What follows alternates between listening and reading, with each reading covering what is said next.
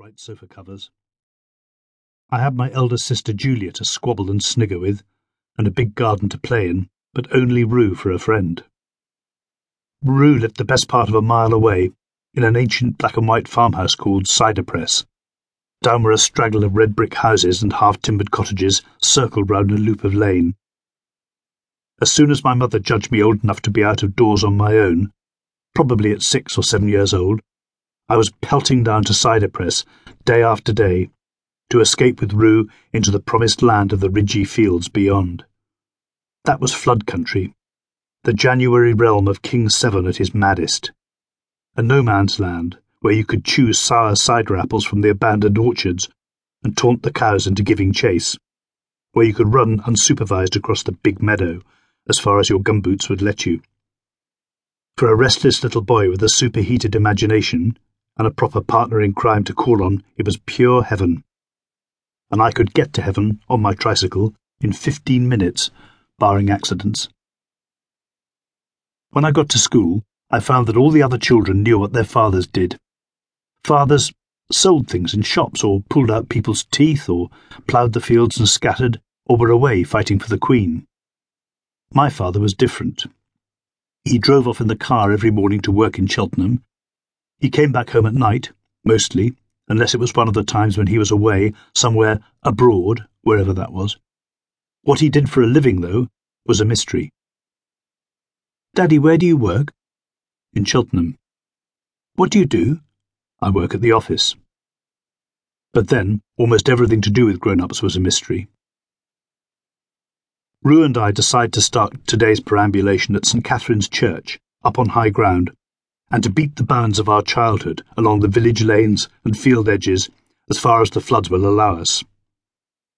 Wandering round the churchyard before we start, I get a shock. Almost all the folk who peopled my boyhood at the Leigh are here, neatly stretched out under headstones marked with information about themselves that I can scarcely credit. They seemed as old as the hills to me back then, but these dates say that they were in their twenties and thirties, most of them, when I first knew them, the age that my own children are now. The Quimbys and the Thayers, the Troutons and the Poltons, the Westons, the Teakles, the Chandlers and the Freemans. I've hardly given a thought during my adult lifetime to these people who formed my view of what people should be. As we set off from the churchyard towards the village, the January ghost of my father comes striding energetically towards us along the well worn road in a heavy blue winter coat.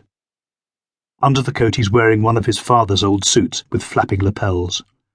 His tie is neatly tied, his dark hair well disciplined, his black shoes impeccably shined. Some nonsense or other back at Hofield House has made the family late for church, and Dad's sense of duty has driven him out ahead of his flock to walk the road alone, striding himself free of irritation. I remember how your father used to step out on his way to church, says Rue, big long strides, all chin up and shoulders back. No one else walked like that. We passed the red brick house where green fingered Harry Wilkes lived. Harry's wife had the beautiful name of Marguerite, pronounced Margaret. Harry invariably made a clean sweep of the cups at the horticultural show, Margaret provided the village with new laid eggs, half a dozen at a time, in a brown paper bag.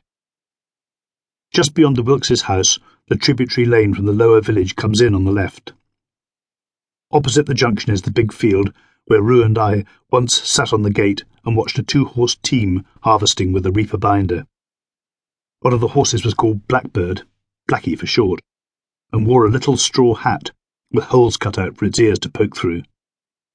The reaper binder had a clattering drum of whirling wooden bars that fed the harvest to the cutter and on up into the belly of the machine, which simultaneously ejected a line of neatly tied bundles of corn onto the ground. These were forked up into conical stooks once the field was cut, and left for a cart to gather before the rain set in. The Leigh must have been just about the last place in Gloucestershire to use such antiquated machinery and methods at that date.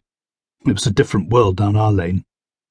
From the junction by the harvest field, my way home lay straight ahead, past the village school and up the slope.